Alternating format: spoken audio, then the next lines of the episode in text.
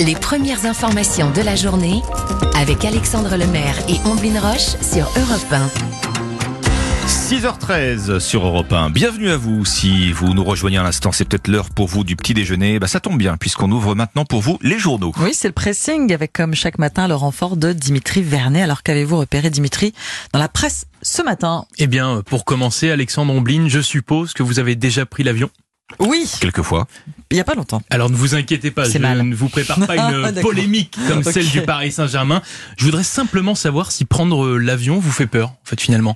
Alors oui, il y a toujours une appréhension au décollage. Ouais, de plus en plus avec le temps. Moi, c'est surtout l'atterrissage. C'est le, le, le- le- cette impression qui va se mettre, euh, qui, qui va se mettre de travers. Vous voyez, Ouais. surtout sur des pistes euh, détrempées d'eau. Voilà. D'accord, donc euh, petite peur finalement. Oui, Ah, petite toujours. appréhension. Ah, bah, raisonnable et maîtrisée. Ouais. Ouais, mais toujours. Donc si je vous fais écouter ça, forcément, ça ne vous rappelle pas de bons souvenirs. Ah. turbulence. Le commandant vous demande de regagner votre siège et d'attacher votre ceinture. Ah non, là, oui, oui, effectivement, je, je ferme les yeux et je serre les, les poignets. Exactement. Eh bien, malheureusement, j'ai une mauvaise nouvelle ce Ah. matin, puisque j'ai sélectionné un article de West France nous expliquant que les turbulences en avion allaient augmenter dans les prochaines années, puisque oui, la plupart des turbulences sont liées aux conditions météo.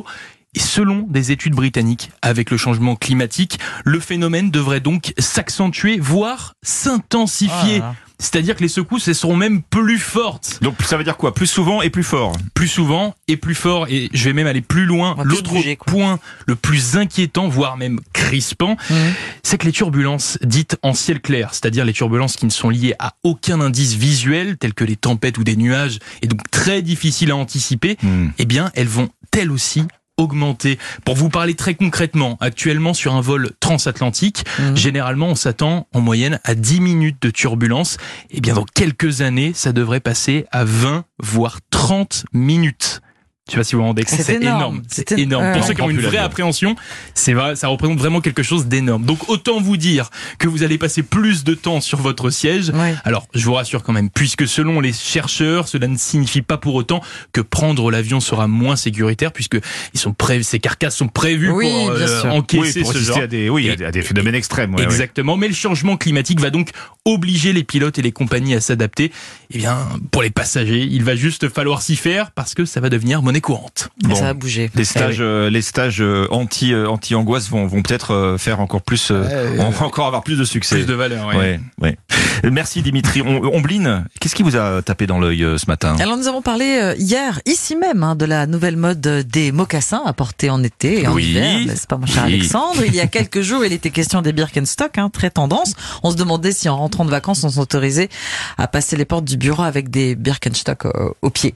Donc ça c'est le là c'est le il y a des barres nouveau point chaussure là. Nouveau point Oui, chaussure. bien dans ses baskets, troisième épisode, en l'occurrence bien dans ses claquettes chaussettes, enfin, si ah, c'est claquettes, autorisé, claquettes, chaussettes. claquettes chaussettes. On apprend dans le Parisien aujourd'hui en France que les claquettes chaussettes sont désormais interdites dans le collège Elsa Triolet à Saint-Denis, en Seine-Saint-Denis. C'est inscrit noir sur blanc dans le règlement intérieur, vous savez, alinéa 6, Ouais, article 3, ouais. la fameuse tenue correcte exigée. La combinaison audacieuse, faut bien l'avouer. Des claquettes et des chaussettes est très prisée des footballeurs, des rappeurs, des stars de télé-réalité. Ça ne fait de mal à personne. Ah bon, aux yeux, hein. Aux Bon, à, yeux, à la, à la mode aussi, mais bon, sinon c'est pas très grave. Pour quelle raison les interdire, vous allez me demander? Officiellement parce qu'en cours, les élèves sont amenés à manipuler des produits chimiques pour éviter de tomber aussi quand on court. Donc c'est donc des questions, pour des questions de sécurité, comme à chaque fois que les tenues vestimentaires en classe et leur interdiction s'invitent dans l'actualité, ça fait polémique, ça fait parler, ça anime les, les passions, hein, les jogging, les jeans troués. Rien à voir avec l'esthétique donc. Ouais, ouais, ouais. bien sûr. Non, oui, non, non, rien à voir avec l'esthétique, juste des questions de sécurité. Et les croc-tops aussi, euh, qui avaient divisé. Vous savez, ces t-shirts, les t-shirts qui dévoilent le nombril. Oui, les, les petits hauts très courts les là. petits hauts très Ouais, courts, ouais, on voit, on voit le ventre. Alors là, là, on peut discuter hein, d'un point de vue sécurité. Ça divise donc cette question des claquettes chaussettes, même au, au sein du personnel enseignant de ce collège de Saint-Denis, euh, puisque c'est le fait d'interdire finalement qui fait débat. Pourquoi ne pas plutôt prévenir, expliquer, faire de la pédagogie en labo de chimie? Oui, c'est mieux d'éviter d'avoir les orteils exposés. Voilà. Et explosé. Et exploser aussi pour la même occasion. Du côté des élèves, il y a trop de règles. C'est là aussi euh, l'interdiction qui dérange et nos ados, évidemment, prônent la liberté.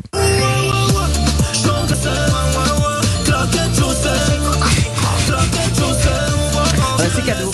Ah, c'est cadeau, bah, vous, vous, nous faites tellement plaisir ce matin. Les claquettes chaussettes interdites en classe dans un collège en région Île-de-France, c'est dans le Parisien aujourd'hui en France. Bon. Pour ou contre les claquettes chaussettes, le débat Ah, est euh, est loin d'être fermé, en effet.